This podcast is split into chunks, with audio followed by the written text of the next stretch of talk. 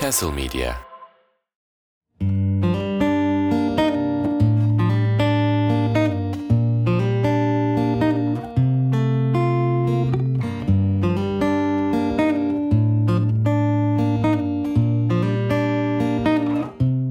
Selam herkese. Başka bir Hayatların yeni bir bölümüne hoş geldiniz.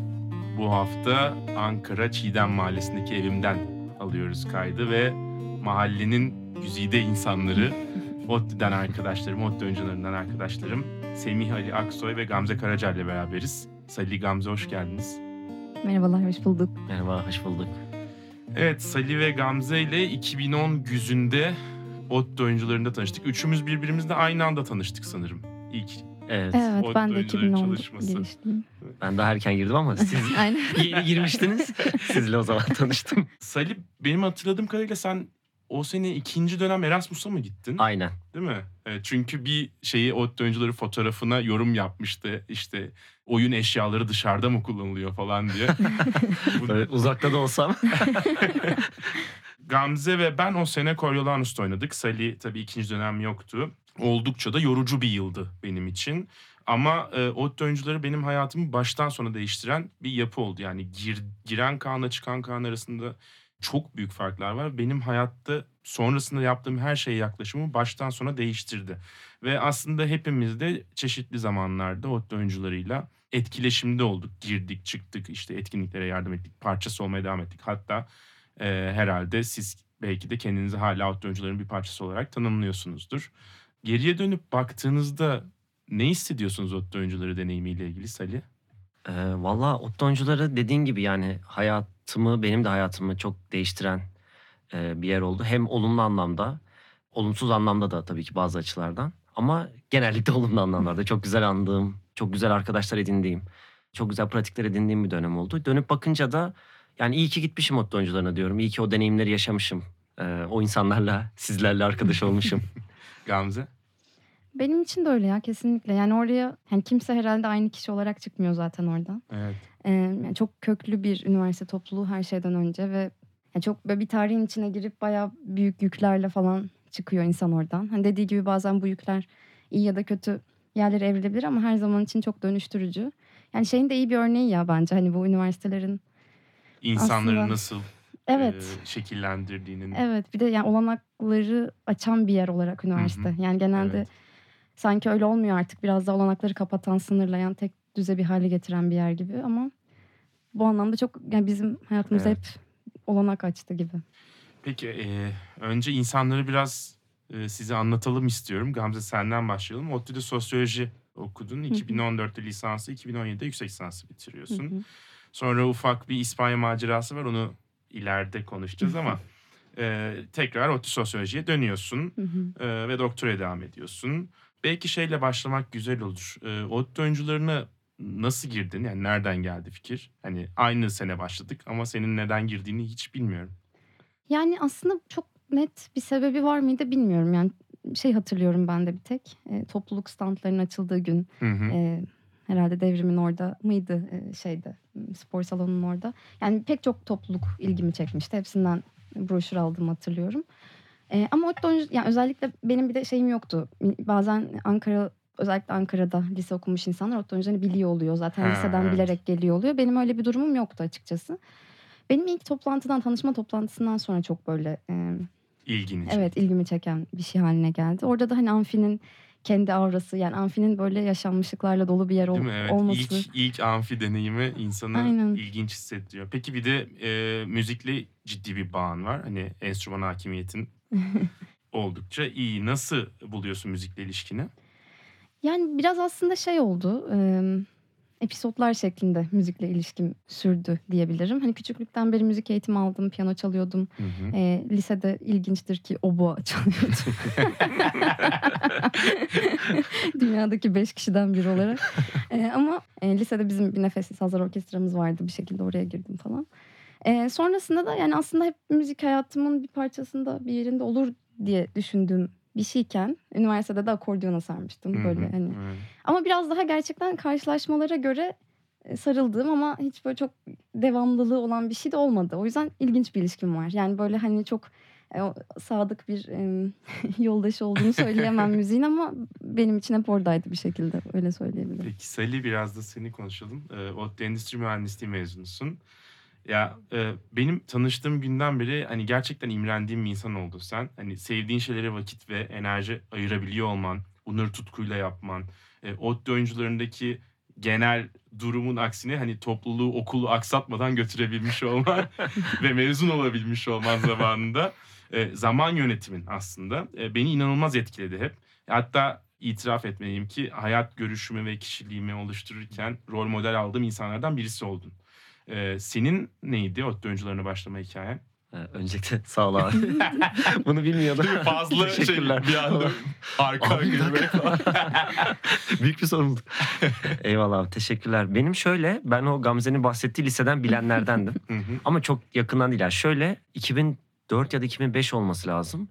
Öncelikle şöyle üniversite lisede tesadüfen tiyatroya başladım. Tesadüf diyorum çünkü böyle işte ne yapıyorlar acaba diye bakarken hoca yakaladı. İşte siz ne yapıyorsunuz? Biz de topluluğa geldik falan filan deyip böyle başladığım bir tiyatro hikayem var. Hı hı. Ama çok sevdim ve çok e, yani lisede aşık oldum diyeyim hani bu işe. Hı hı. Ee, ve o dönem hani tiyatroları takip etmeye çalışıyorduk, izliyorduk. Ablam bana söylemişti bir bizim okulun topluluğun oyunu var gitmek ister misin diye ve Antonius ve Kleopatra izlemiştim. İlk Otto oyuncularından. Güzel oyun. Aynen. Sonra da üniversite işte sınavına girdik. O yazda yine nereyi e, seçeceğim diye karar vermeye çalışıyorum. Ve benim için en önemli kriterlerden biri de üniversitede tiyatro yapabilmek. Hı hı. E, bir tarafta işte Otto oyuncuları var. Bir tarafta Bilkent alternatif var. Bilkent'te işte konservatuvardan ders alabiliyorsun ama sadece makyaj ders veriyorlar vesaire gibi şeyler var. E, Bilkent drama da var ama çok fazla çalışmıyorlar. Otto oyuncuları da işte arkadaşlarım vardı. Uygar vardı, Sertaç, Hı hı. Ziya hani tanıdığım isimler. Böyle Uygar falan şey demişti. Abi çok iyi sabahlıyoruz falan demişti böyle. ben, ben de ondan etkilendim yani hani. İşte Sertaç da böyle çok uzun saatler çalışıyoruz vesaire demişti. Zaten Ziya'nın varlığının kendisi yeter. Ee, böyle bir de sonra oyunu izledim. Gergedanlar oyununu izlemiştim o yıl ve hani çok hoşuma gitmişti sahnedeki bu ya bugünün tabiriyle ensemble hali. O zaman tabii böyle bir tabir kullanmıyorum ama e, çok etkilenmiştim ve sonra dedim ki Otto oyuncularına ben gelmek istiyorum. Yani Hani. ODTÜ'ye ODTÜ oyuncularına gelmek için. Evet. Yani en önemli sebeplerinden biri o. Çok güzel. Senin müzikle ilişkin nasıl? E, müzik de yine lisede aslında başladı benim de ama o biraz böyle arkadaş ortamım işte müzik grupları var falan hep takılıyoruz. Ben de hani bas gitar hani o zamanlar kolay bir şey olduğunu düşünüyorum. işte mi mi mi mi mi. E, öyle başladı bir şeydi müzik lisede ama çok fazla tutkulu bir bağlantım olamamıştı. Hı hı. E, ve hani Otto oyuncularının yoğun temposunda da böyle elektrik gerektiren yani bir amfiye bağlamam gerektiren bir enstrümana zaman ayıramadım. Hı hı. Hani ODTÜ Evet. ve tempoda. Ama bir taraftan da yani eskiden beri aslında böyle hani basında sevdiğim tarafının böyle ritim olduğunu keşfettim. Eskiden beri de ilgimi duyduğu bir şeydi. Ve böyle sokakta da elime aldığım yerde de çalabileyim falan diye e, bongoya başladım ilk perküsyon. E, sonra yani tutuldum. İşte Latinle başladım ardından hani böyle Ortadoğu müzikleri işte oyun gereği e, Kafkas Tebeşir. Dairesi'nde canlı müzik yapacağız Evet. denmişti. O yüzden oyun gereği böyle daha Ortadoğu sazlarına falan da ilgi duyup ondan sonra böyle aşık oldum ve oradan devam etti o da. Güzel. Peki e, aslında ODTÜ mezunu e, kendi sevdiği alanda e, bir şeyler yapmaya çalışan, tiyatro yapmaya çalışan, e, kendini var etmeye çalışan iki insansınız. Sizi herhalde bu şekilde özetleyebiliriz. Dışarıdan baktığımızda da böyle aşağı yukarı görüyoruz ama bunları sizden çıkardığımızda geriye sizden ne kalıyor sizce? Yani bugünlerde kendinizi ne olarak, kim olarak tanımlıyorsunuz Salih? Ah çıplak kaldım. Yani bilmiyorum hani eee bir dakika bu soruya nasıl cevap vereceğim şu an bilemedim. Tiyatro ve müziği çıkartınca hani yani aslında böyle özel hani tiyatro ve müziği çok seviyorum. Hani bunun da farkındayım ama galiba daha çok yani böyle daha içte bir yerde şeyi seviyorum. Yani başka eee, dünyaların, başka atmosferlerin içinde olmayı seviyorum. Yani Hmm. bunları böyle bir oyun eee, sınırları içerisinde yani geçici bir zaman için Oyun oynamayı seviyorum. Evet oyun oynamayı seviyorum. Yani mesela müzikte de hani e, özellikle hoşuma giden şey özellikle hani kendim icramda hani dinle- dinleme kısmında değil de icracı olarak e, birlikte çalmak, Hı hı. e, dinlemek, seyirciyi dinlemek, hani onların onlara e, tepki vermek, hani onlara göre kendimi Hı. dönüştürmek falan. aslında şey gibi sanırım biraz performansın e, getirdiği yani paylaşmak, yani birlikte üretmek ve bu üretimi birileriyle paylaşmak ve onlardan reaksiyon almak gibi bir şey. E, hem o hem de yani e, kendini o an geçici bir zaman dilimi için e, daha farklı bir yoğunlukta başka Hmm. bir e, şey hayat içinde hissetmek. Yani e, bu bazen tek başımayken de olan bir şey yani. Hani her zaman birileri olması Birileri gerekmiyor ama birileriyle daha güzel oluyor. Yani Birileriyle paylaşınca. çok güzel. E, dolayısıyla hani tiyatro ve müziğin gerisinde sanırım böyle bir şey var ve bunlar çıkınca mesela ne bileyim board game'ler var hayatımda. hani bir şeyler yazmak Etkileşim, var. paylaşım ve oyun oynamak. Evet yani Peki Gamze? Ee, biraz fırsatım oldu düşünmek için sayılır. iğrenç pazartesi.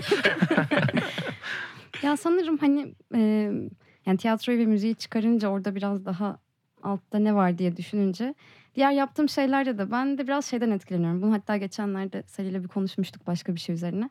E, tiyatroda özellikle kendini çok hissettiren bir şey. Böyle son ana kadar bir şeyler yaparsınız bir oyun çıkarmak için ve asla olmamış gibi gözükür. Yani tutmuyor gibi gözükür. Ya da enstrüman çalanlar da bilir. Yani bunu Hani çok uzun süre asla olmaz. Yani hata yaparsın bir türlü şey ama bir gün olur. Yani bir gün e, bütün o sürece yayılmış ve böyle küçük küçük adımlar ya da topluca e, kolektif yapılan şeyler. Yani bir gün bir anda tanıyamadığım bir şekilde işte oyun ortaya çıkıverir ya da Hı bir şey çalıverirsin falan. Evet bu mesela ODTÜ oyuncularında yaptığımız doğaç çalışmaları ya da makine çalışmalarının işte gittiği yerde bana böyle hissettirmişti. Yani e, zaten oyun süreci başlı başına Hı senin dediğin gibi böyle bir şey. Aynen yani bir şeylerin o m, birikerek kendini hissettirmeden oluşma süreci ve bir gün gerçekten bunun karşısında kendini küçücük hissetmen ama onun bir parçası olma hali. E, bu tarz şeyler herhalde. Bunu mesela akademide de böyle söyleyebilirim. Yani Hı hı. yaptığım her şeyde o şeyin e, yavaş yavaş böyle örülüyor, kuruluyor olması ve bir gün hani senden Bir öte Teze senden dönüşmüş olması. E, bir evet yani bir teze, çalışma ve başkalarının da bakıp e, bir hayat bulan bir şey belki Salih'in dediği yerden. güzel şey tanımlar. evet güzel bir giriş oldu. Hoş geldiniz arkadaşlar. Hoş bulduk. Nasılsınız bugünlerde? Nasıl hissediyorsunuz Gamze? Evet. E, Ben biraz evet. düşüneyim bu sırada. Keşke Salih'e sorsaydım. Ee, Bilmiyorum evet biraz hani garip bir dönem herhangi bir şey hissetmek için. Ee, Normalde gerçekten buna daha böyle e, yanından kıyısından dolaşarak verebileceğim cevaplar olabilirdi ama şu sıralar gerçekten çok bir şey halindeyim.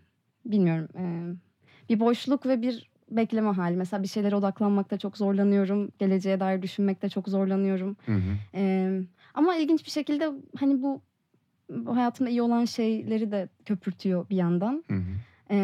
Ama biraz yani garip bir bekleme halindeyim yani e, obviously. ama hani e, evet yani bir şey hissetmek çok zor ya bir şey söyleyeyim. Salih. Ben düşündüm ve cevap veriyorum.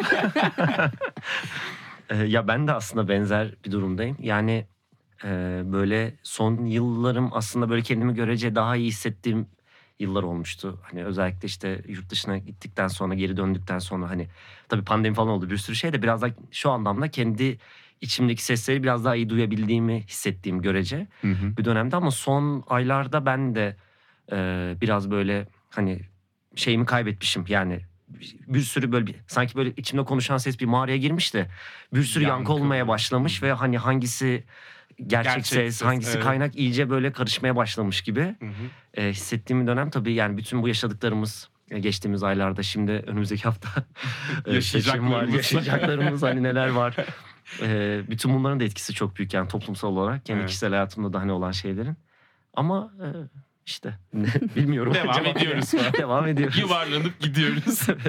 Ee, peki boş sahnenin hikayesine geçelim. Sizi bir araya getiren şey. Ya tabii daha öncesinde aslında bir araya gelmiştiniz ya da gelmiştik, tanışmıştık ama e, 2016'da ODTÜ oyuncularıyla Momo'yu yapıyorsunuz. Salih sen yönetiyorsun. Hı hı. Gamze sen de e, başrol diyelim mi?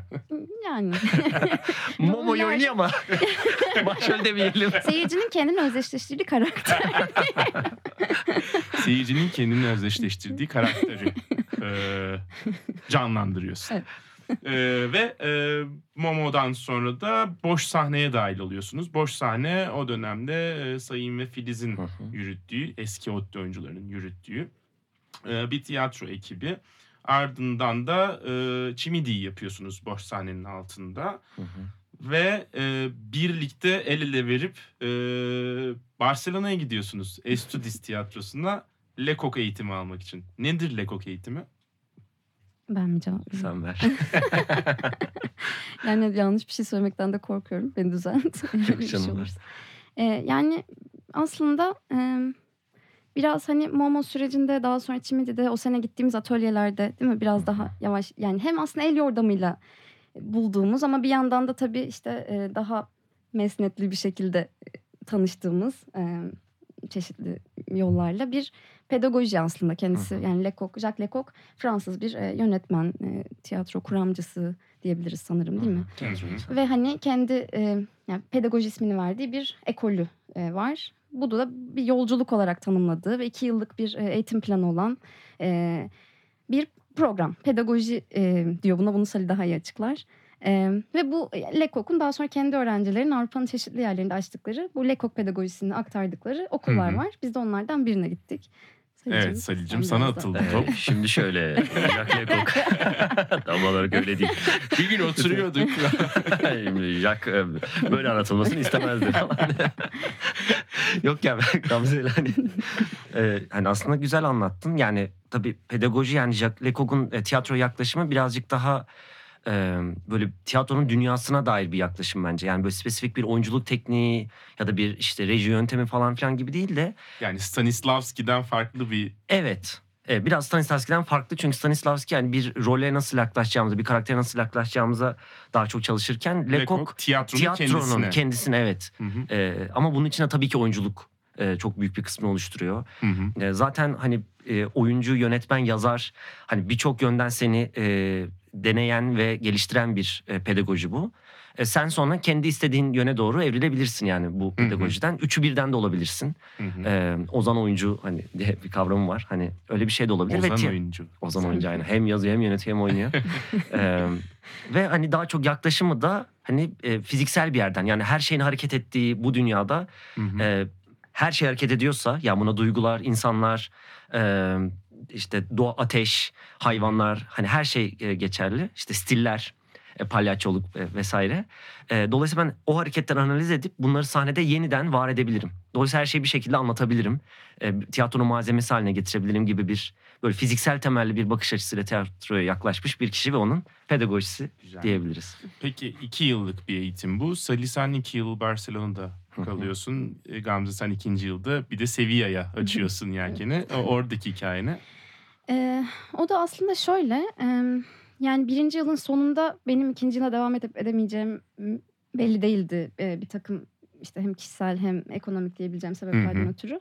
Sevilla'da da yani aslında çok tesadüfi gerçekleşti her şey. Oradaki bir arkadaşımın bir keresinde bana bahsettiği bir kumpanya burası. TNT Atalaya diye. Hı hı. E, bayağı da köklü bir e, kumpanyasıymış İspanya'nın 30-40 yıllık. Ya ve Otto oyuncularına o kadar benziyordu ki Kaan inanamazsın. Yani gerçekten Otto oyuncularının İspanya'daki halini buldum diyebilirim. Sana şenlik yapıp sandviç yapıyorlardı. Şenlik de o Peki kadar onlar da. Brecht'yen ele alıyorlar mıydı? Alıyorlar. Ve yani politik olarak da çok Otto oyuncuları çizgisindelerdi. Benim için çok ilginçti o. Yani o şey oldu. Hani e, böyle bir kumpanya var ve bunlar da bir yıllık bir eğitim veriyorlar. E, daha Grotowski, yani fiziksel tiyatro ama biraz daha farklı bir yerden fiziksel yerden. Daha Grotowski ya da Barbe ekolü diyebileceğimiz bir yerden gidiyordu onlar. Ve hani şey gibi bir şey dedi. Bunlar bir de yani bir haftalık bir deneme atölyesi yapıyorlar. Belli bir sayıda kişi alıyorlar. E, yani böyle bir şey anlattı. Bu da benim aklımda kalmıştı. Ben de o yılın Eylül ayı zaten İspanya'ya her türlü oturma izni almaya gideceğim diye giderken o yazda kendime bir hani meşgale arıyordum. Bir tirat hazırlayayım, işte bir e, koreografi çalışayım, gireyim seçmelere gibi gittim. Ve olumlu. Evet sonuçlandı. sonra da evet olumlu sonuçlandı. Böyle bir e, atıldık Güzel. bir macera.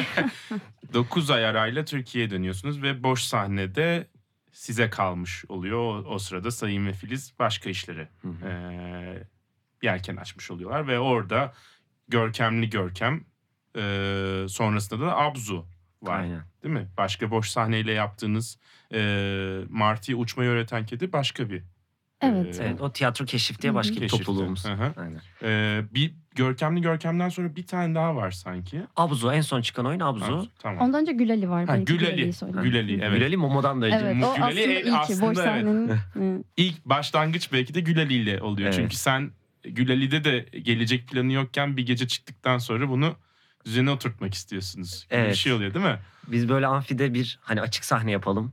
Ee, orada da bir masal anlatalım diye hani çıktı. e, işte Uygar Ceren ben çalıştık hani başka Hı hı. arkadaşlarımızın da hani şey yapması aslında bir gecelik bir plandı. Sonra böyle güzel tepkiler aldı. Hani biz de bunu birazcık daha hani çalışalım. Biraz daha tekrar edilebilir hale getirelim ve bir oyun olarak hani düzenli olarak oynayalım dedik. O dönem işte Sayın da söyledi hani boş sahneyle yapın isterseniz Hı diye. hı. Sonrasında olaylar Sonrasında da öyle gelişti. devam etti evet. Peki e, yani e, ikinizin de gönlü tiyatroyla atıyor benim e, baktığım yerden görüldüğü kadarıyla. Hayatınızın merkezine tiyatroyu e, hatta müzikli tiyatroyu hatta Şöyle. masal anlatmayı Yaklaştıralım. Tiyatro. Karşısı. değil mi kalbi mikrofona değdirince e, müziği tiyatroyu ve çocuklara masal anlatmayı ama aslında bunu yapıyorken de e, inanılmaz bir şekilde yetişkinleri e, çekmeyi başaran insanlarsınız ve bunu koymuşsunuz hayatınızın merkezine. E, ne düşünüyorsunuz Türk tiyatronun Türkiye'deki durumuyla ilgili? Derin sessizlik. Ee, düşünemedik. yani şöyle e, tiyatro bence Türkiye'de aslında çok heyecan verici e, bir noktada. Ee, özellikle pandemiden önce böyleydi. Şimdi pandemiden sonra tekrar yaralarını sarmaya çalışıyor. Sonra ekonomik kriz oluyor. Tekrar sarmaya çalışırken deprem oluyor. Tekrar gibi bir durum var ama Hı hı. ee, yine de hani e, yani özellikle 2010'lardan sonra sanırım yani İstanbul'da başlayan böyle bir alternatif Evet. tiyatronun yükselmesi var. Ee, Ciddi bir yükselişi var. Evet. Ya ben Evet. geçmişini çok iyi bilmiyorum ama Fakat e, fiyatlar çok yüksek kalıyor. Bunun da sebebi bana sorarsanız tiyatroların kendisinden ziyade masrafların çok yüksek olması. evet. Yani özel tiyatrolar hızlı e, popülerlik kazandı ama halkın ne kadarlık bir kesimi onlara gerçekten ulaşıyor ondan emin değilim ben. Yani evet ama şöyle e, yani destek yok hiç. Yani devlet başvuruyorsun bazen destek veriyor vesaire Hı hı. ama hani nasıl verdiği tartışma konusu vesaire hani hani e, tabii ki ver, e, şey de, de- devletten destek alanları yükümlülük altına bırakmıyorum ama Ama Hani o kadar geniş bir çevreye yayılmış değil. Hani çok sınırlı bir çevreye e, veriyor. Şu an yanlış anlaşılma gibi olmasın hani. Yo yani Evet. tiyatro desteği alan birçok inşaat şirketi olduğunu biliyoruz. Hani Evet. Yani- Ama hani bizim tanıdığımız arkadaşımız olan topluluklar da var. Tamam, Onları zan altına evet, bırakma. Hani, evet. e, öyle bir şey değil yani. Doğru düzgün topluluklar da veriyor devlet destek. evet. Ama çok dar bir gruba des- destek veriyor.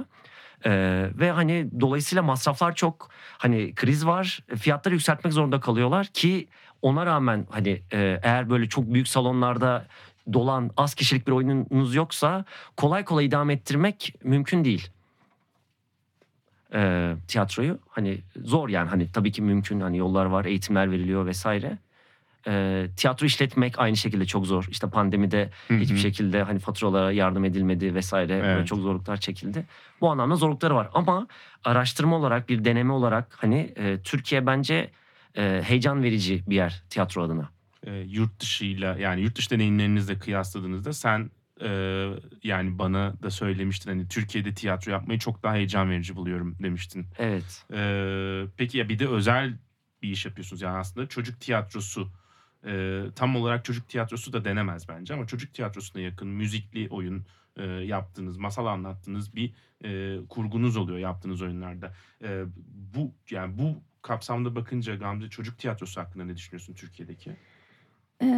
Yani biz aslında ilk Momo süreciyle düşünmeye başladık. Hem çocukluk üzerine hem çocuk tiyatrosu üzerine. Aslında Momo bir çocuk oyunu değildi. Yani bu arada bu kategorileri de aslında olabildiğince sabit anlamda kullanmamaya çalışıyoruz. Yani çocuk Hı hı. tiyatrosu ve yetişkin tiyatrosu diye iki şey var. Bunların içeriği belli gibi bir durum yok. Aslında tam da bunun tersi yönde bir Hı hı. tiyatro yapmaya çalışıyoruz.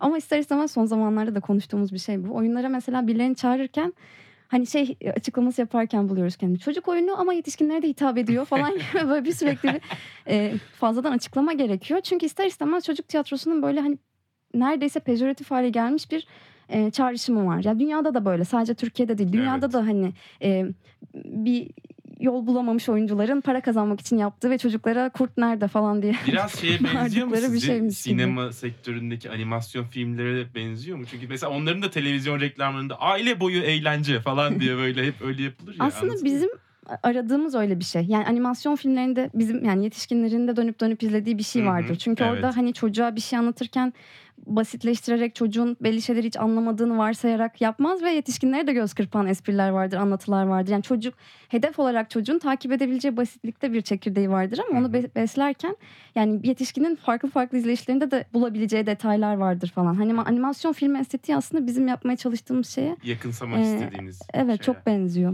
Ee, tabii bunu yapıyorken aslında kendinizi e, sürekli olarak besleyebiliyor olmanız lazım. Çünkü zaten tiyatro böyle bir disiplin yani ki sürekli kendini beslemen gereken ve bu beslediğin şeyleri de doğru aktarmak için daha çok beslemen gereken e, bir disiplin. Yani siz genel olarak nelerden besleniyorsunuz bugünlerde hani e, şarkı olabilir, bir izlediğiniz bir şey olabilir, okuduğunuz bir şey olabilir, aklınıza gelebilecek insanlara önerebileceğiniz e, bir şeyler var mıdır Salih? Ee, yani e, şöyle evet bir şeylerden hani sürekli besleniyoruz. Yani bizi böyle yakan dertler oluyor. Hani e, üzerine düşündüğümüz işte konuştuğumuz. E, bunlar üzerine hani oyunlar yapıyoruz genellikle. Zaten oyunlarımızı ya yazıyoruz ya uyarlıyoruz. Hı hı. Ee, ve bu sebeple hani bize dokunduğu için de her şeyden öte zaten hani Gamze'nin dediği çok doğru yazarken de hani böyle sadece çocuklar hani diye başlamıyoruz aslında bize de dokunan hani bir yerlerden başlıyoruz zaten Hı hı. O yüzden de hani çocuklara uygun yetişkin oyunu ve yetişkinlere uygun çocuk oyunu gibi hani şey bir şey bir e, tabirimiz var. Ee, yani e, işte animasyon filmleri tabii ki bizi çok besleyen bir şey. Estetik olarak çok seviyoruz yani hani özellikle birkaçını. Ee, kitaplar yani şu an böyle spesifik e, yani çünkü şeye göre değişiyor. Ee, hani oyunun dünyası neyse mesela Abzu işte balinalar, böcekler, e, bullying hani bu tarz temalara değinen bir oyun ve o dönem mesela onlarla ilgili belgeseller izledik. İşte e, ne bileyim kitap okuyoruz. Hı hı. Ee, ona göre araştırma yapıyoruz aslında bir oyunu çalışırken, seçerken. Ee, ya her an bir beslenme var. Yani şu an okuduğum kitabı söyleyebilirim. Hani Evet söyle. Şu an ne okuyorsun Salih? e, Gecikmeye Övgü diye bir kitap okuyorum. Gecikmeye bir övgü. sonraki oyunumuz da bununla alakalı olabilir. Spoiler geldi. Spoiler. Gamze. Ee, ya benim de hani fazladan söyleyecek bir şeyim var mı bilmiyorum. Yani evet oyunun dünyası az çok böyle gözümüze belirmeye başlayınca e, gittiğimiz şeyler var. Kaynaklarda bize çağrışım yoluyla bulduğumuz şeyler var. Hep e, sarıldığımız şeyler var. Avatar gibi. The Last Airbender. ya bu tarz hani e, devamlı izlediğimiz ya da hani hem ya anlatısal ya da biçimsel bir şeyini çok sevip yakınsamaya çalıştığımız şeyler var. Ya ben son zamanlarda hani spesifik bir şey söyleyemeyeceğim ama birkaç arkadaş grubuyla böyle bir film izleyip üzerine konuşma e, oturumları yapmaya başladık Hmm. hani uzunca bir süredir. Mesela bunu çok besleyici buluyorum. Yani Hmm. e, beraber e, yani bir deneyimi hani seyir deneyiminin üzerine daha sonra konuşmak. Tartışmak. Hı hı. Şenlikte de söyleşilerde Evet. hani nokta üzerine çok yaptığımız bir şey ama Hı hı. ya bunun böyle hani şeyini çok e, hissetmeye başladım son zamanlarda. Bir gözümü falan yanı. değiştirdiğini, Hı hı.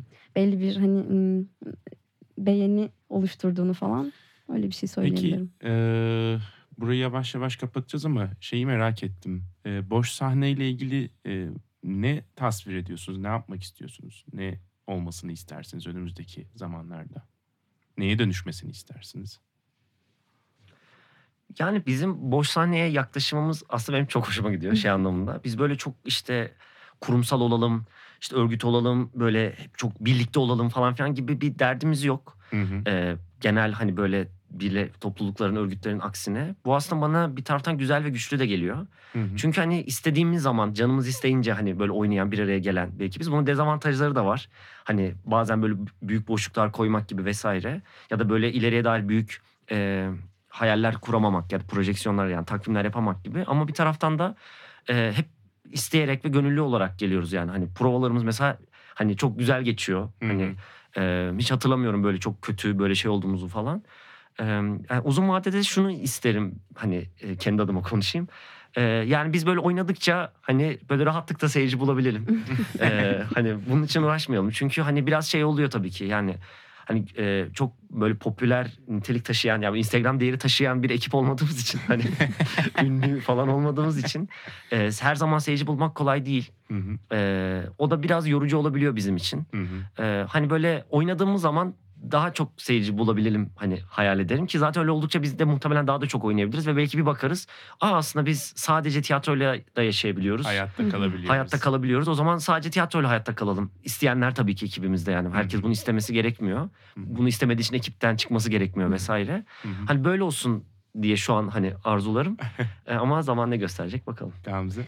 Ya evet Salim dediği gibi o çok hani ya konforlu olmasının dışında bizi çok açan, rahatlatan bir şey olur. Yani bunun derdinde olmadan tiyatro yapabilmek. Bir de Ankara'da özellikle belli bir zorluk yaşıyoruz. Yani ister istemez İstanbul bir tür kültürel merkez bu anlamda. Yani e, sanat için özellikle. Ankara'da bir şekilde bunu yeniden üretmek çok zor oluyor. Hı hı. Ee, ama yani ben benim için de mesela yine kendi adıma konuşursam hani daha böyle hayal diyebileceğim şey bu sahnenin biraz kendi mekanına da sahip olması olabilir. Yani çünkü bunu özellikle o oyuncularının amfiyle kurduğu ilişkiyi görmüş Evet. biri olarak yani tiyatro bir mekan sanatı günün sonunda. Yani hı. hani ve o mekan sadece işte sahnenin mekansallığı dışında oyuncuların bağ kurabildiği ve yeniden üretebildiği bir e, uzam mekan olarak Hı hı. tiyatro çok önemli bir şey gibi geliyor bana. Hı hı. Herhalde uzun vadede böyle bir arzumuz olur. Ben bir de şey ekleyebilirim. Yani tabii ki oyun üretmeye devam, Devam edelim. Yani böyle kendi şeyimizde tarzımızca ve sade ve özgür bir şekilde yaşamak, Hı hı. yaşadığımız gibi tiyatro yapmak istiyoruz. Güzel bir söylem oldu. Peki hmm, yani hayatta aslında hepimizin bir takım tutkuları var. Sizinki çok açık bir şekilde kendini gösteriyor. Tiyatroyu tutkuyla yapıyorsunuz. Ee, ama herkes siz- sizin kadar şanslı değil. Yani bazı insanlar tutkularını hiç bulmadan, hiç sorgulamadan göçüp gidebiliyor. Ee, siz bir şekilde tutkuyla yaptığınız bir şey bulmuşsunuz. Onun peşinden gidiyorsunuz. Hayatınızı buna göre şekillendiriyorsunuz. Merkeze onu alıyorsunuz ve geri kalan her şeyi ona göre konumlandırmaya çalışıyorsunuz. Gerçekten e, severek yaptığınız, tutkuyla yaptığınız belli oluyor. Yaptığınız işler de e, yumuşacık böyle kadife gibi işler oluyor zaten. insana çok güzel hissettiren şeyler oluyor. E, ama ben e, bu seride insanlara iki soru e, soruyorum ve genelde başlangıcı da buradan yapıyoruz. Bu tutkuyla yaptığınız şeyin altında, daha derinde arzu olan, sizi harekete geçiren, sizi tiyatro yapmaya iten veya performans sanatı yapmaya iten e, bir şey var mı? E, oradan e, besleniyor musunuz? Yoksa benim tutkum tiyatrodur ya da işte aslında gi- girişte biraz konuştuk yani mesela Sali sen oyun oynamak, etkileşim ve paylaşım gibi bir yere geldi ama bunun daha temelinde, daha derinde bir şey var mı? Seni harekete geçiren. Yani sanırım o dediğimin de ötesinde hani o sonra düşünememiştim ya Gamze düşünmüştü. sonra Gamze derken ben yine düşündüm. Yani derinde galiba şöyle bir şey var. Yani ne, bu tabii nasıl açıklayabilirim bilmiyorum ama e, hani bir yere gidip geri gelmeyi e, seviyorum gibi bir şey. Yani hani yani orada mesela bir oyunu oynarken hani bir dünyaya gidiyorsun. Hep birlikte bir yolculuğa çıkıyoruz ve o dünya hep birlikte şekilleniyor ve sonra geri dönüyorsun yani. Hani o Gerçeklik değiştirme gibi başka bir Ola- gerçek. evet olabilir yani bir tür yani. Hani ama gidip orada kalmayı değil yani. Hani Hı hı. böyle e, orada yok olmayı değil yani. Hani yok olmak demeyeyim de hani orada şey değil. Gidip geri dönmeyi Hı hı. e, ve o, o o maceradan hani bir şeylerle geri dönmeyi yani işte hani şey Macera Bilbo Baggins gibi, güzel. Frodo Baggins gibi yani hani. Çok güzel bir kelime macera. Evet beni, bende de öyle bir şey çağrıştırdı. Yani aslında sizin söylemlerinizde e, yani mesela Barcelona'yı da Gamze sen bir maceraya gitmek olarak ya da Sevilla'yı da bir de o maceraya atıldım diyen. Yani e, şey macera fikri gerçekten bir Boba Baggins'in hani o da gi- gidiyor ama geri dönmek için gidiyor. E, güzel bir tanım oldu. Teşekkür ve ederim. ne zaman nasıl döneceğini bilmeden. Evet. Peki Gamze? Ya benim için de hani hmm, ya ben bir de hayatımın farklı dönemlerinde farklı şeyler ya- yani e, tabii değişen derecelerde her şeyde çok derinleştiğimi falan asla iddia edemem ama e, beni tutan şey yaptığım şeylerde biraz e, tiyatronun buna çok olanak sağladığını düşünüyorum. Bir, bir tür merakı çok canlı tutması. Hı hı. E, bir sanat olarak yani çok fazla olanak barındıran bir şey tiyatro. Çünkü hani edebiyattan beslenen bir tarafı var. Resimden de yani estetik belli bir Müzik estetikten beslenen e, aynen beslenen Hı bir tarafı var. Müzik tarafı var, metin tarafı var, oyunculuk zaten yani hani burada çok canlı bir şey var ve onu, onu tüketmek çok kolay değil yani. Onu böyle hani e, tamamen elin avu- avucunun içine alıp hani bildim demek çok kolay değil ve senin o merakını çok canlı tutuyor. Hı hı. E, merak etmeye bir şekilde devam ettiriyor. Bu bana çok hani e, şey gelen bir şey. Bilmiyorum hani kıymet verdiğim bir şey. Belki o yüzden de hani çok bir do- doymuyoruz. Hani ne kadar yesek de doymuyoruz gibi. Hani iyi anlamda doyumsuzluk gibi değil ama hani e, böyle bir merak yani hem iştigal ettiğimiz şeylerde hem ilişkilerimizde falan sanki asıl şey bu merak canlı tutmakmış gibi bir şeylere ya da birbirimize dair merak e, merak etmeyi falan aramak sanki öyle bir şeymiş gibi geliyor. Güzel. Bu da güzel oldu. evet arkadaşlar. Karşımda e, Barcelona'da yaşamış. Orada sanat yapmış. çok güzel işler çıkarmış. İnanılmaz donanımlı, inanılmaz kıymetli iki insan var. Ee, o kadar ince, o kadar keyifli işler yapıyorlar ve çok o kadar güzel zihinlere sahipler ki yani bu işi nerede yapsalar karşılığını fazlasıyla alırlar. Keza e, İspanya'da geçirdikleri sürede hem tiyatro yapmışlar hem müzik yapmışlar çeşitli mekanlarda. Başka şekillerde hayatta kalabilmişler. E, büyük ihtimalle de Barcelona'ya geri dönseler buradakinden çok daha iyi şartlarda, e, çok daha iyi paralarla, çok daha iyi hayat standartlarıyla bu sevdiği işi yapabilecek insanlar, tutkuyla yapabilecek insanlar. Yani üstelik de bunun karşılığında aldıkları tepkiler e, çok daha kapsayıcı veya çok daha tatmin edici olabilir. Peki e, yani abi hani ül- ülkenin tepe taklak yuvarlanarak gittiği bilinçli, eğitimli, e, yetkin insanların her geçen gün ülkeyi terk ettiği, maddi ve manevi hay- olarak hayatta kalmanın çokça zor olduğu bu dönemde yani sizi burada ne tutuyor? Yani neden kalıyorsunuz? Yetmiyor bir de üstüne tiyatro yapmaya çalışıyorsunuz. Ee, hani orada Barcelona'ta plajı dururken her akşam başka bir mekanda Akdeniz müzikleri yapabilecekken, tiyatronuzu besleyebilecekken niye dönüp Ankara'da e, yetişkinler için çocuk oyunu ya da çocuklar için yetişkin oyunu yapıyorsunuz? Yani buna şöyle cevap verebilirim sanırım. Çok böyle romantik bir tarafı da beslemek istemiyorum bir yandan. Çünkü hani bu tarz şeylerde çok e, somut gerçekler de var işin içinde. Hani e, bu tarz kararları hiçbir zaman aslında çok böyle özgür bir iradeyle ya da belli bir şeyin peşinden koşarak vermiyor olabiliyoruz ama yani benim ilk dönerken Sevilla'dan Türkiye'ye dönerken çok gerçekten dönmek isteyerek döndüğüm e, bir süreç vardı. Orada da şu çok etkili oldu aslında. Sadece belki onu anlatabilirim. E, bu Sevilla'daki kumpanyaya Barba diye bir m, tiyatro insanı var. E, Odin tiyatrosunun falan gelen sa- e, sanat yönetmeni. Hani bilinen birisi e, bu çevrelerde. İlk ismini telaffuz edemiyorum çünkü İspanyolca telaffuz edebiliyorum. Eugenio nasıl okunuyor normalde bilmiyorum. Eugene falan. Eugene falan. Barba diye. ve e, orada bir söyleşi yapmıştık Barba'yla. E, ve hani böyle çeşitli sorular geliyor. Yönteme dair hani tiyatroda nasıl bir oyunculuk yöntemi izlenmesi gerektiğine dair bir konuşmada Barba şöyle bir şey dedi sonunda. Yani günün sonunda dedi yani şu ya da bu oyunculuk yöntemiyle çalışmanızın, şunda ya da bunda uzmanlaşmanızın hiçbir önemi yok yani. Yaptığınız işe göre bir onu kullanırsınız, bir bunu. Bunlar araçlardır, malzemedir yani oyuncu için. Hı hı. Ya bir e, oyuncu için en büyük şans e, şey demişti.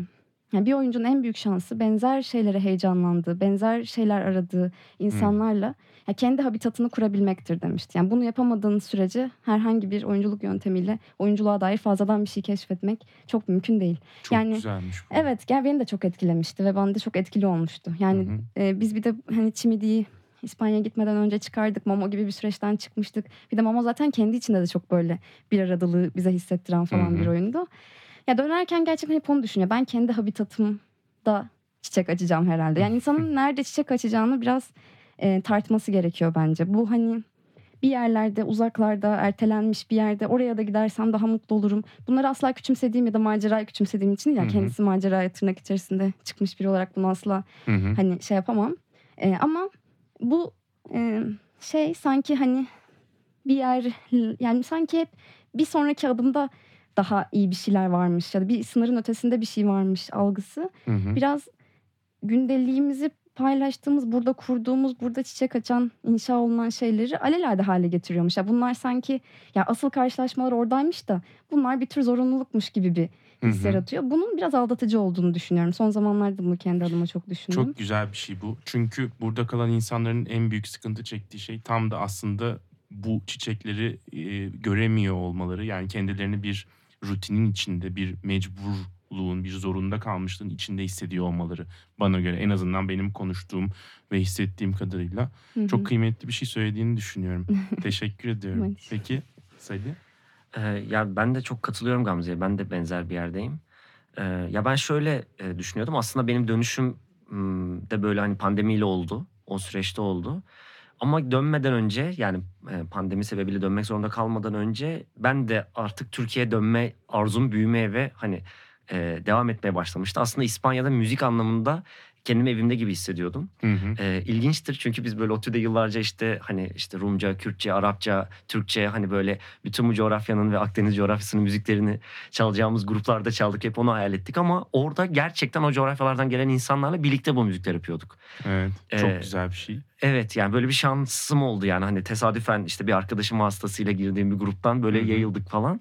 Ve hani mesela oraya hala da müzik anlamında evim gibi hissediyorum. Yani burada da çok sevdiğim işte grubumuz var Balos Banda Ee, çalıyoruz hani o Hı hı. ayrı onun yeri çok ayrı ama hani orada e, habitat olarak yani bahsettiğin o dostluk atmosferi olarak öyle bir yerde mesela orasını evim gibi hissediyorum.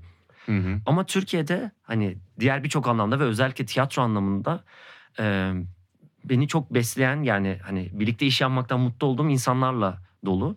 E, zaten kendi kendime söylediğim şey de şuydu yani ben sevdiğim insanlarla sevdiğim işleri yapmak istiyorum gibi çok genel bir şey belki Ama ama benim de birebir kurduğum bir cümle biliyor musun? Çok sık yani insanlar bana işte "E, ne yapıyorsun nasıl yani? Ya işte sevdiğim insanlar sevdiğim şeyleri yapmaya çalışıyorum. evet ya bu hani bir taraftan çok aynen hani basit bir cümle çok Evet. genel bir cümle ama bir taraftan da böyle hani kazdıkça kaz, kazılan bir cümle gibi çünkü e, yani bir kere sevdiğin insanlar şeyini bir düşünmek gerekiyor. Çünkü onlar böyle işte abi işte abi Gamze var Kaan var falan filan gibi böyle şey indiği zaman Hı hı. e, sonra şeyler başlıyor. Beklentiler de başlıyor. E, hani ve sevdiğin insanlar sevmediğin insanlara dönüşebiliyor vesaire. Hmm. Ama mesela bu dostluk hali yani dostça bir arada olma hali diyeyim. O mesela hani güzel ve Türkiye'de bence en azından bizim adımıza böyle bir şey var. Yani yarın belki Gamze'yle biz birlikte tiyatro yapmayız. Başkalarıyla birlikte tiyatro yapıyoruz ama bu ortam devam eder. Hani Hı gibi. hı. Hı. Sevdiğin işlerde de öyle. Hani az önce sen Evet. derinlerdeki şeyi e, kazdın ya hani şey Evet. ne, ne olabilir falan filan.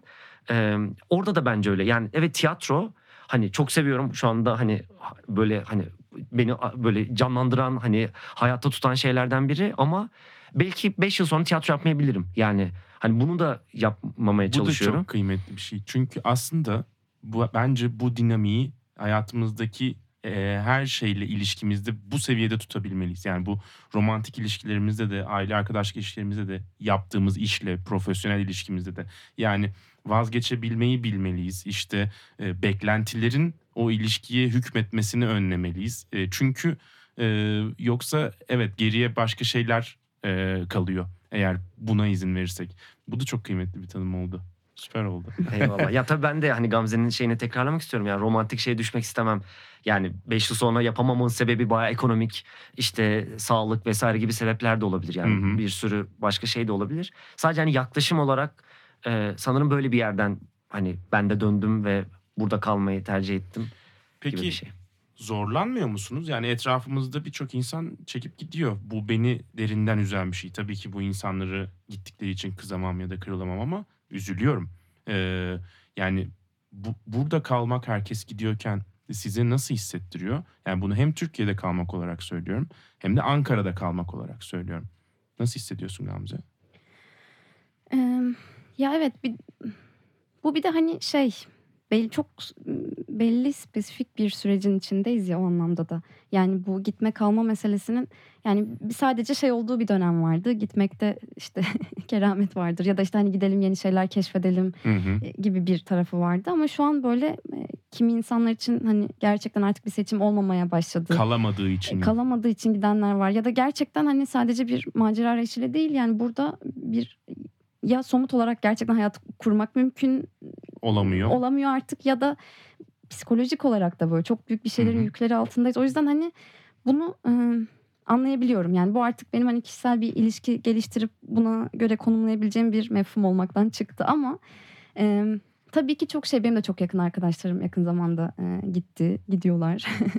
E, ve bu ya baş etmesi zor bir şey. Hani şey falan bilirsin ODTÜ'de yüksek lisans doktora yaparken artık kampüste bir süre sonra kimseyi tanımamaya Evet. başlarsın ve hani kampüse de yabancılaşırsın aynı yer değilmiş gibi gelir. Yani biraz hani bu çok buruk bir şey. Hı hı. Ee, yani bunu kabul etmek gerekiyor. Ya da Ankara'nın kendisi de biz de kendi aramızda çok konuşuyoruz. İstanbul'a bir şekilde gitmeli miyiz? Daha çok İstanbul'da mı olmalıyız, burada mı olmalıyız gibi. Ee, ya buna açıkçası çok net bir cevabım yok. Yani bunun bunun ağırlığını hissediyorum. Ee, kendime de dönüyorum bazen ben mi bir şey yanlış yapıyorum diye. Hı hı. Ama hani şey de e, herhalde önemli yani bu sadece ya bu tarz çelişkili durumlarda yaptığın yani herhangi bir durumda herhangi bir meslekte sanki o çelişki hep baki yani bir yanda bir dış talepler, dış zorunluluklar var ve bir yandan sen bir iş yapıyorsun. Hı hı. Herhalde şey yapmamak lazım. Yani bunlar olmasaydı ben işi çok iyi yapardım gibi değil de bunlar varken ben bu işle olan ilişkimi nasıl inşa etmeliyim? Yani nasıl kurgulamalıyım? Daha önemli bir soru gibi. Çünkü ya bunlar hep değişiyor. Çelişkilerin kendileri değişiyor. Ee, ama ya günün sonunda hiç bir zaman o ideal koşullarda bir şeyin böyle filizlendiğini göremeyeceğiz. Ama zaten mesele tam da o çelişkinin içerisindeyken ben bu ilişkiyi nasıl inşa Olabilmek, edeceğimi evet. aramak gibi. Güzel. Salih sen ne demek istersin? Ee, ben de bu arkadaşların üzülüyor musun sorusuna gireyim. Ee, yani üzülüyorum. Hani benim işte bölüm arkadaşlarımla hani çok iyiyiz, çok yakın arkadaşlarım ve birçoğu şu an yurt dışında. Ayrıca diğer arkadaşlarım da birçoğu yurt dışındalar ya da Hı hı. Ankara dışındalar. Ee, ya buna çok üzülüyorum. Uzakta olduğum için üzülüyorum ama e, dediğin gibi hani şey bir iç- içinde bulunabildiğim sürece böyle bir dostça bir ortamın ve üretken bir ortamın yani kendimiz işte birbirimizi heyecanlandıran e, heyecan heyecanlarımızı paylaşabildiğimiz insanlarla bir arada olduğumuz sürece bu üzülme böyle bir kahroluşa dönüşmüyor. Ee, ve hani e, şans bulabildiğim zamanlarda çünkü bunun da çok bir lüks olduğunu biliyorum şu an hani gidebilmek arada bir yurt dışına gidip gelebilmek vesaire Hı hı. hani bu e, her zaman yapabildiğimiz bir şey değil. E, zaten şu aralar çoğumuzun yapamadığı bir şey. Ama hani e, her zaman gidemesek de hani orada orada da artık dostlar var. Hani gittiğin zaman e, hani orada kalacak yerler var. Hani orada başka birlikte başka deneyimler yaşıyoruz vesaire. E, hani dolayısıyla hani üzülüyorum ama kahroluyor değilim yani. Hani herkes kendisini nasıl daha e, güçlendirecekse, daha iyi hissedecekse hani onu öyle bir eylemle gittikleri sürece hani aslında beni üzen bir şey olmuyor fazladan onun Hı hı. adına. Ama tabii ki Gamze'nin dediği gibi hani e, mecburen yani başka bir seçeneği olmadığı için e, giden de bir sürü arkadaşımız var. Yani onlar da umarım orada hani kendilerini daha iyi hissedecekleri e, yerler bulurlar deyip böyle bir Güzel. dile bağlayayım. Son kısmına daha döneyim. Peki e, yaptığınız şeylerle e, Türkiye'de başka bir hayat kurmaya çalışıyorsunuz, e, yaşamaya çalışıyorsunuz, kendi alanınızı yaratmaya çalışıyorsunuz. Yani bu zor olsa da e, birbirinizden ve çevrenizdeki paylaşım yaptığınız insanlardan destek alarak bunu yapmaya çalışıyorsunuz. Gamze'nin deyimiyle e, burada bir takım çiçekler büyütmeye çalışıyorsunuz. E, aksiyonlarınız bunu gösteriyor, bunun için çabaladığınızı ama ee, ben size de sormak istiyorum. Sizce gerçekten başka bir hayat var mı Salih? Türkiye'de. Ee, ya e, bence var yani hani tabii ne açıdan baktığına hani e, göre değişir yani çünkü e, ya çok zor e, koşullar var yani bütün bu işte sınırlıkları aklımda tutuyorum hani bütün bu yaşananları aklımda tutmaya çalışıyorum bir taraftan onları da düşünmeye çalışıyorum ama e, yani eğer başka bir hayat e, hani bir bir hücrede bile e, hani orada yapacağım bir aksiyonda bile bir parça olsun yani bir derece olarak hani eğer mümkün olabiliyorsa eğer e, hani olabilir her yerde hani başka bir hayatın bir mümkünatı aranabilir araştırılabilir Hı hı. e, gibi geliyor.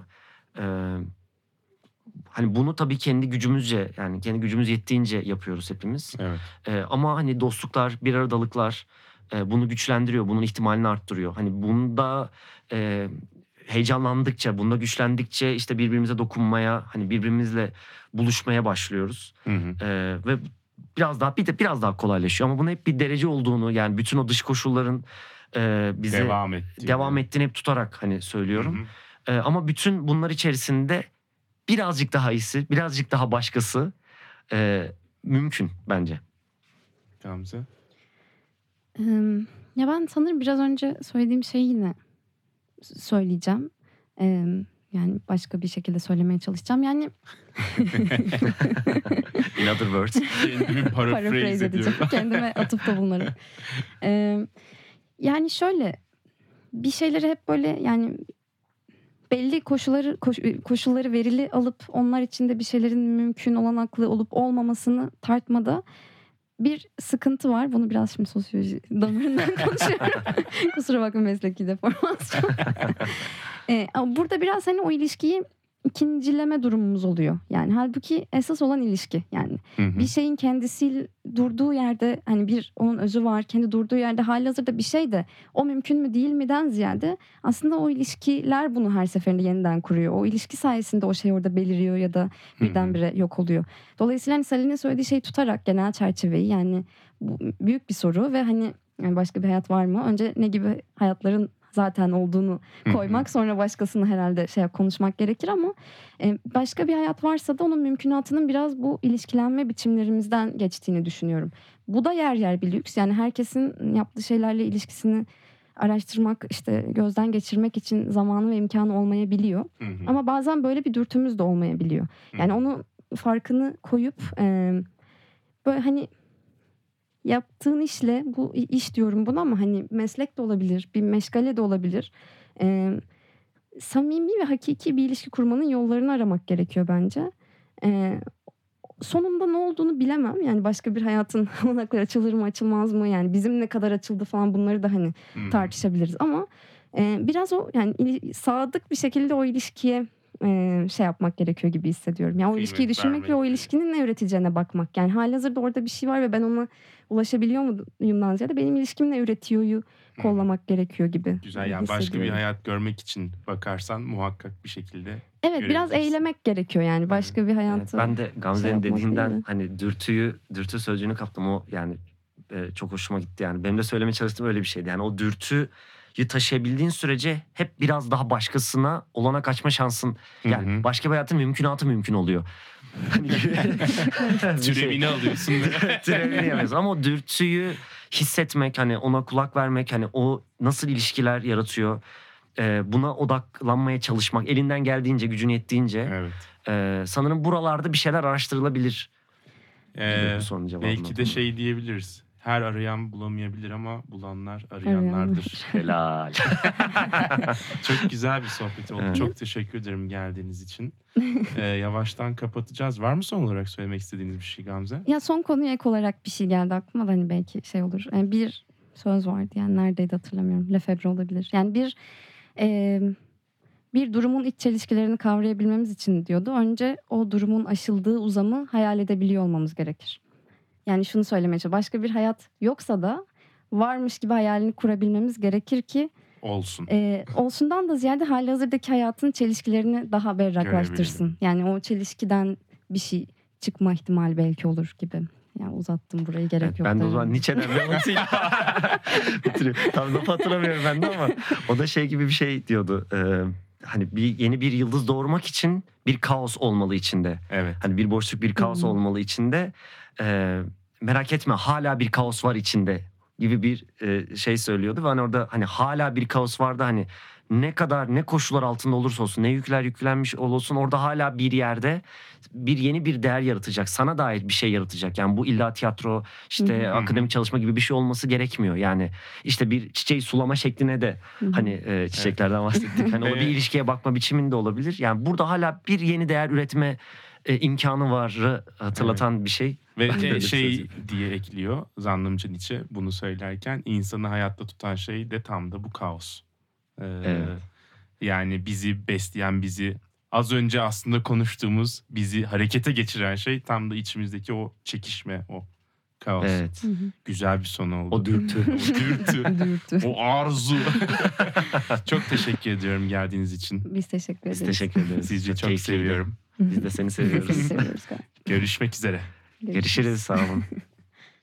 Başka bir hayat var Az ötemizde uzak değil Başka bir hayat var O yoldan gitmek istersek